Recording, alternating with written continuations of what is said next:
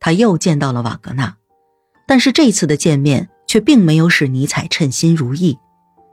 此时的瓦格纳似乎失去了身处逆境时的精神高度，他的快乐里面加入了一种庸俗的东西。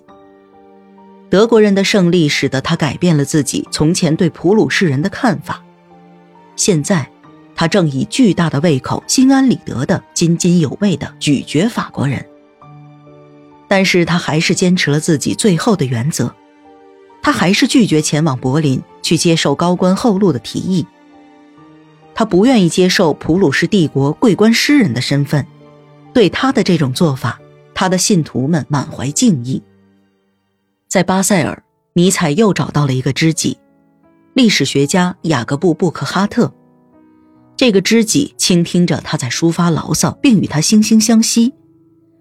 布克哈特在人文科学和文化方面成就卓著，但他却性情忧郁，憎恨一切野蛮行为。战争以及由此造成的破坏。布克哈特居住的巴塞尔是欧洲最后一个保持其独立和古老风俗的城市。对此，布克哈特深感骄傲。他不喜欢那些拥有三四百万人口的大城市，因为照他最喜欢的哲学家亚里士多德对城市的构想，这样安排的话，市民的人数就不会超过一万，这样他们就能一起在广场上聚会。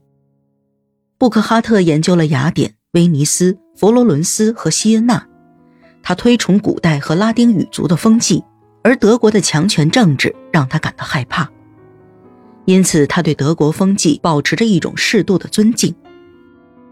布克哈特和尼采成为了同事，他们经常在课间会面，一起交谈。天气好的时候，他们会在那个用红砂石砌成的大礼堂和莱茵河之间的平台上散步。各式各样的游客总是俯靠在那个平台之上。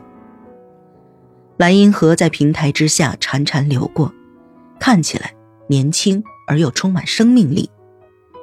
风格简洁的巴塞尔大学就坐落在莱茵河与博物馆之间，离两者都很近。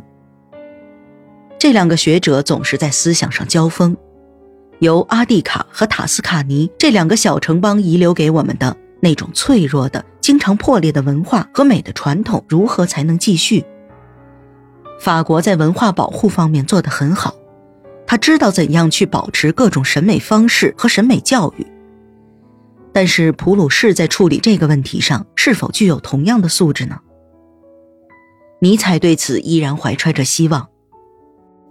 也许这场战争将改变我们古老的德国。我想经历过战争之后。他会更有气魄，并拥有更高雅的趣味。雅各布·布克哈特聆听着，并反驳道：“不，你总把现在的人们看作古希腊人。对古希腊人而言，战争确实有着教育作用。但是现在战争和以前不同嘛，它是肤浅的，它不会影响、纠正资产阶级及其放任自流的生活作风。现在战争极少发生。”他们的影响会逐渐减弱，并被人们遗忘的，因此他们并不会起到训练大众思想的作用。对此，尼采是如何作答的呢？尼采也不太自信，从他给欧文罗德的信中流露出了这种情绪。我非常着急，只要一想到不远的将来，我就觉得我们要回到中世纪。你要当心呐。当普鲁士从不相容的文化中解放出来时，奴才和教士们会像雨后林中的蘑菇一样从土壤里钻出来，他们将把整个德国都带往深渊呢。布克哈特长期隐遁于自己的记忆和书本当中，他身上有种忧郁的气质，而他在研究中则最大限度地利用了这种忧郁。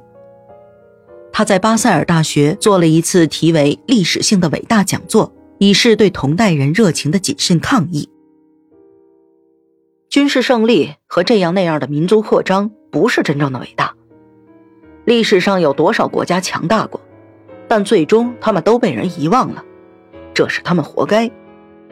真正的伟大是历史性的伟大，伟人的作品中继续了它。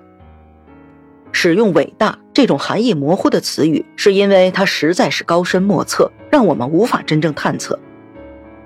一些默默无闻的天才为我们留下了巴黎圣母院，歌德写出了浮士德，牛顿发现了太阳系定律，这才是真正意义上的伟大。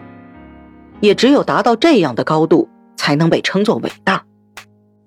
弗里德里希·尼采在听完这个精彩的演讲后，给予了布克哈特热烈的掌声。他这样写道：“布克哈特正在变成一个叔本华主义者。”虽然尼采准确地看到了布克哈特的见识，但这几句有见地的话还不足以将他的激情抒发出来。他不可能轻易放弃自己的希望，他渴望用实际行动把自己的祖国从道德灾难中解放出来。在他看来，这个灾难足以威胁他的祖国。但是他要怎样行动？在他面前是一群不易唤醒、麻木、懒散的大众，他们受民主主义的毒害而发育畸形，排斥那些有崇高抱负的人。想要在这群人中坚持危险的理想以及对英雄主义和崇高事物的爱，需要怎样的手段呢？在长期思索之后。尼采形成了一个方案，他没有向任何人吐露这个方案，因为这个方案是如此大胆超前，因此他不打算告诉任何人。此时，瓦格纳正在筹建拜洛特剧院，他希望这个剧院能够完全成为自己自由的舞台，在这里，他可以用自己的形式如实的表现自己史诗般的艺术创造。而尼采这一次和瓦格纳又是心有灵犀，他的大胆设想与瓦格纳有着异曲同工之妙。他想要建立的是一个神学院，他可以提供给年轻的哲学家们一个聚会生活的空间。他的朋友们，罗德、格斯道夫、杜森、欧维贝克、罗门特，在这里可以获到自由，他们可以不用应对各种责任，也不会被行政监督束缚。